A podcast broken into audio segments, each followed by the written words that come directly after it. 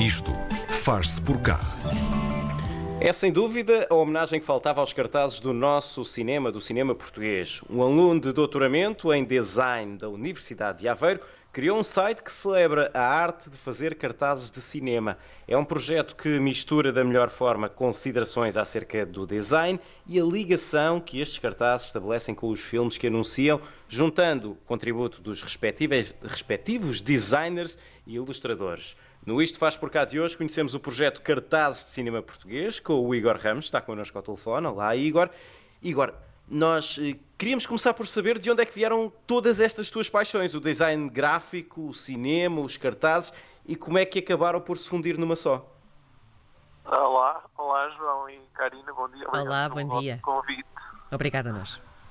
Um, bom, isto vem. Eu, eu estudei design na Universidade de Aveiro uhum. a licenciatura e o mestrado, e, portanto, a licenciatura era design geral, portanto, nós tínhamos tanto projetos de comunicação como de produto, e à medida que esses três anos foram progredindo, eu fui me interessando cada vez mais pelo design gráfico e pelos projetos de design gráfico, tendo o cinema um bocadinho como hobby, mas também como uma charneira visual, digamos assim, como uma maneira de desenvolver a, a minha cultura visual e depois quando uhum. segui para, para o mestrado bocadinho mais esta questão dos cartazes de cinema, especificamente dos portugueses, porque percebi que havia muito pouco escrito ou investigado sobre, sobre esta história, que já tem quase 120 anos, dura tanto tempo quanto o próprio cinema em, em Portugal.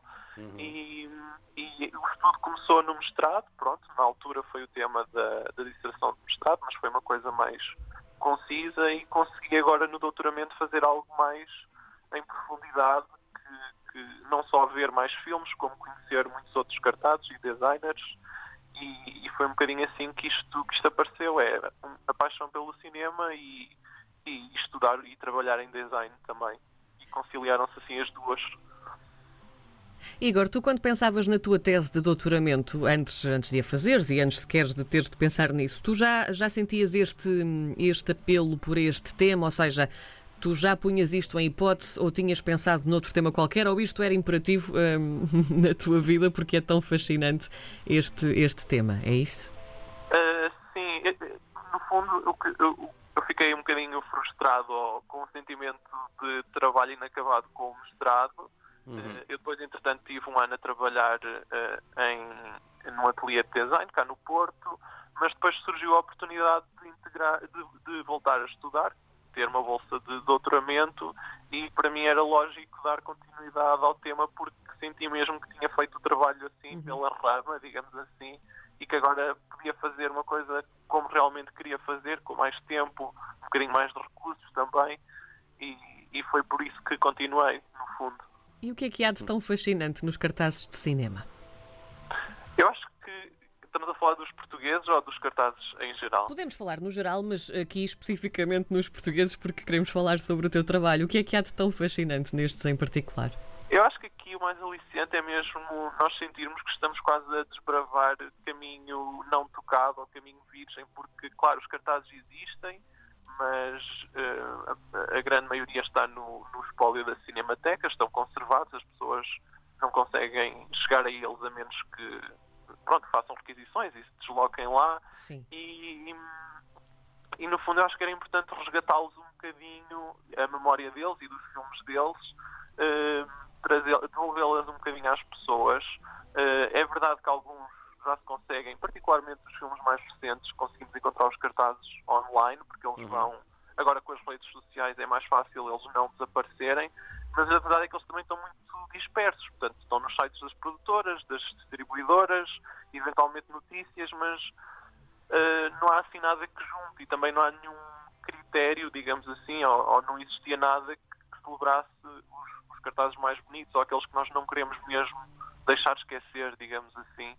Um, e esse também foi um bocadinho o desafio, daí eu falar um bocadinho de uma curadoria o meu objetivo não é fazer uma recolha em massa de todos os cartazes que sempre se fizeram em Portugal, é no fundo apresentar alguns dos melhores e servir também de montra para os próprios designers que não vivem disso, porque a nossa indústria de cinema é pequena e não, não dá para, para, para um designer trabalhar só para cinema em Portugal, mas no fundo eu esperar que as pessoas vejam os cartazes e possam depois conhecer melhor o trabalho dos designers e quem sabe entrar em contato com eles para outros projetos.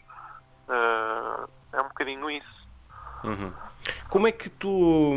Tenho, tenho aqui várias perguntas numa só. Queria saber como é que tu eh, fazes a seleção de que cartazes queres destacar no teu site e, por outro lado, já falaste na Cinemateca como fonte de alguns desses cartazes. Queria saber se sentiste entusiasmo do lado deles, sentiste apoio, se eles ficaram interessados naquilo que estavas a fazer ou se foi mais um dia no escritório para eles. Uh, e que outras fontes usaste especialmente para os cartazes mais antigos, aqueles que, que talvez não se encontrem online? Ok.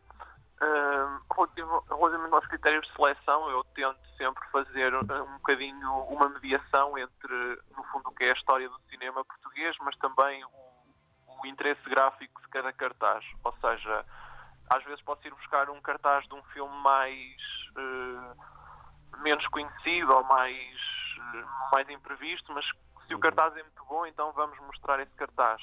Da mesma forma, também pode haver um filme estrondosamente famoso ou conhecido, mas que se calhar o cartaz não é tão interessante, então não faz tanto sentido. Tem sido um bocadinho esse, essa mediação que eu vou fazendo, não só na seleção dos cartazes, mas depois na uhum. escrita uhum. da tese, tudo isso.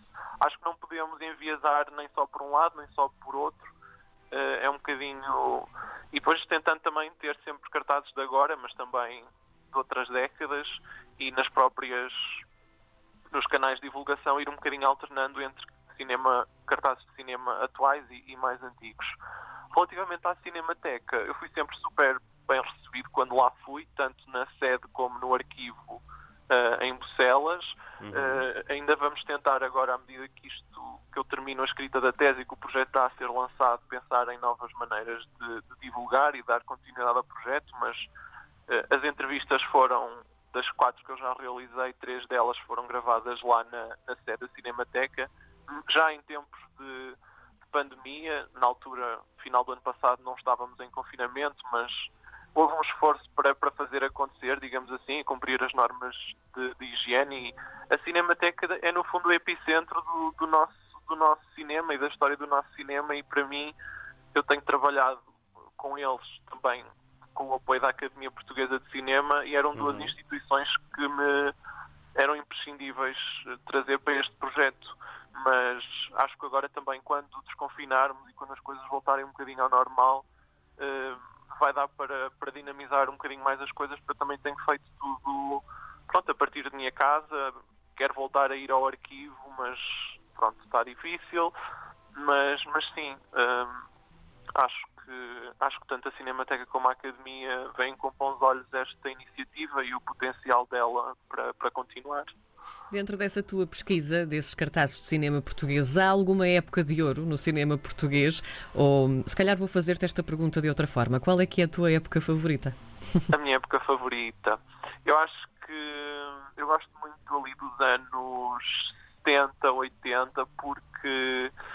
Hum, foi um período de grande diversidade gráfica, ou seja, isto coincidiu um bocadinho com a queda da, da, da ditadura, mas depois também com, com, o 25 de Abril, que Sim. foi uma altura em que os realizadores foram um bocadinho à descoberta do país e filmaram-no de diversas formas, cada realizador um bocadinho com o seu registro, mas a, a liberdade que se fazia sentir no, no país e, e, e que transbordou para o cinema também transbordou um bocadinho para os cartazes. Então, não há um estilo de cartaz dessa altura, há sim diversas influências.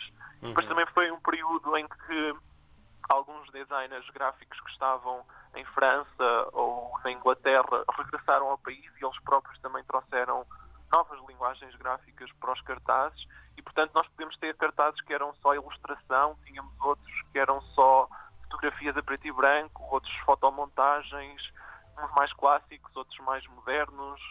Portanto, eu acho que a década de 70, 80 é assim uma. não só pela quantidade de cartazes que se produziram, mas também pela diversidade gráfica desses mesmos cartazes. Foi um período muito bom. Os cartazes são bons documentos para perceber quais eram as tendências artísticas dominantes da época de um filme? Sim, sem dúvida. Não só do filme, mas também e o meu trabalho tem sido um bocadinho esse, é não olhar só para o cartaz no vácuo, digamos assim, mas tentar perceber o que é que era esse cartaz, não só no âmbito do filme, porque depois está tudo ligado, porque o filme espelha a história do país, o Sim. cartaz espelha a linguagem gráfica de, de revistas, de embalagens, de. Uh, no fundo, de, de, periódicos, de jornais. De, portanto, nós nunca conseguimos falar só do cartaz. Eu nunca, nunca conseguia contar a história de um cartaz sem contar por associação do filme, do país, uh, do mundo também, às vezes, porque os cartazes cá também foram, de certa forma, influenciados pelos cartazes eh, na Europa e, e da América, e, portanto, é, é, é, uma memória, é uma memória gráfica, é uma memória visual, não só do filme, mas, mas de tudo o resto ajuda-nos a compreender melhor a história de, do cinema português, mas também de Portugal enquanto país, sem dúvida. E agora, neste projeto, há também uma, uma primeira temporada de, de, entrevistas com designers gráficos um, e também, uh, também com, com, ilustradores, também penso eu. Porquê é que resolveste juntar este conteúdo à ideia inicial? Com quem é que já conversaste e, acima de tudo, onde é que podemos também encontrar estas entrevistas?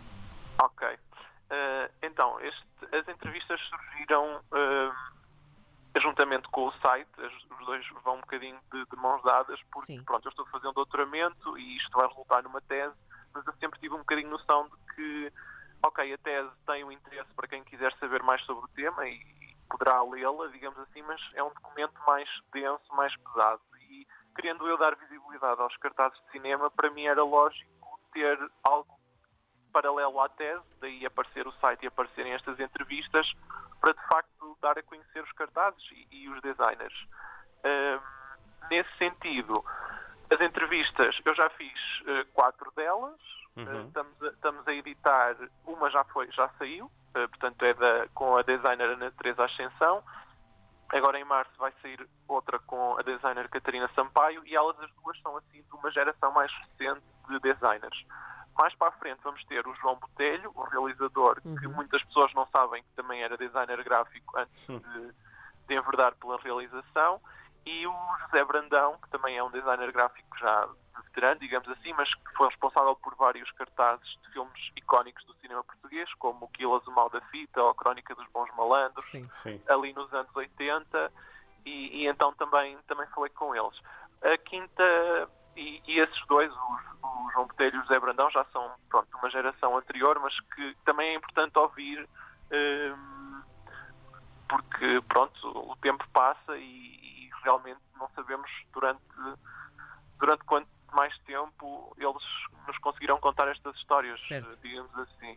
Um, e depois o quinto episódio desta primeira temporada seria com as Ilhas Estúdio, uma das, das quais é a realizadora Catarina Vasconcelos, tal como o João Botelho também mistura essa duas áreas, do design gráfico e da, e da realização, e portanto ela faz os cartazes, fez o cartaz do seu próprio filme, A Metamorfose dos Pássaros, que está agora a ser muito divulgado. Sim com quem já falámos também, sim, sim. Pronto, então aí está. E eu queria, eu queria tê-las entrevistado agora um, no final deste ano, mas entretanto a Margarida, que é a outra metade das Ilhas Estúdio, teve, teve bebê e portanto tivemos que adiar um bocadinho, hum. Mas uh, gostava de encerrar esta quinta esta primeira temporada com, com as Ilhas Estúdio, porque o trabalho delas também é muito, pronto, é incrível, eu gosto bastante. A primeira entrevista e todas as outras estarão no canal do YouTube e também estão, eh, portanto, embebidas no, no site. Nós temos um separador que diz Histórias e lá também podem encontrar o primeiro episódio que já está no ar. E, e pronto, e no fundo eu não, eu não apareço, não se ouve a minha voz, as perguntas não são ouvidas, temos só os designers a falarem e a recordarem os, os cartazes que fizeram e, e as histórias que, que se lembram de, ter feito esses cartazes e de terem da, da, relação que tiveram com os realizadores e, e o processo criativo, no fundo, é, é dar voz aos, aos, designers. Foi eh, essa a principal missão destas entrevistas. Igor, muito rapidamente, qual é que é o site então onde podemos ver este teu trabalho?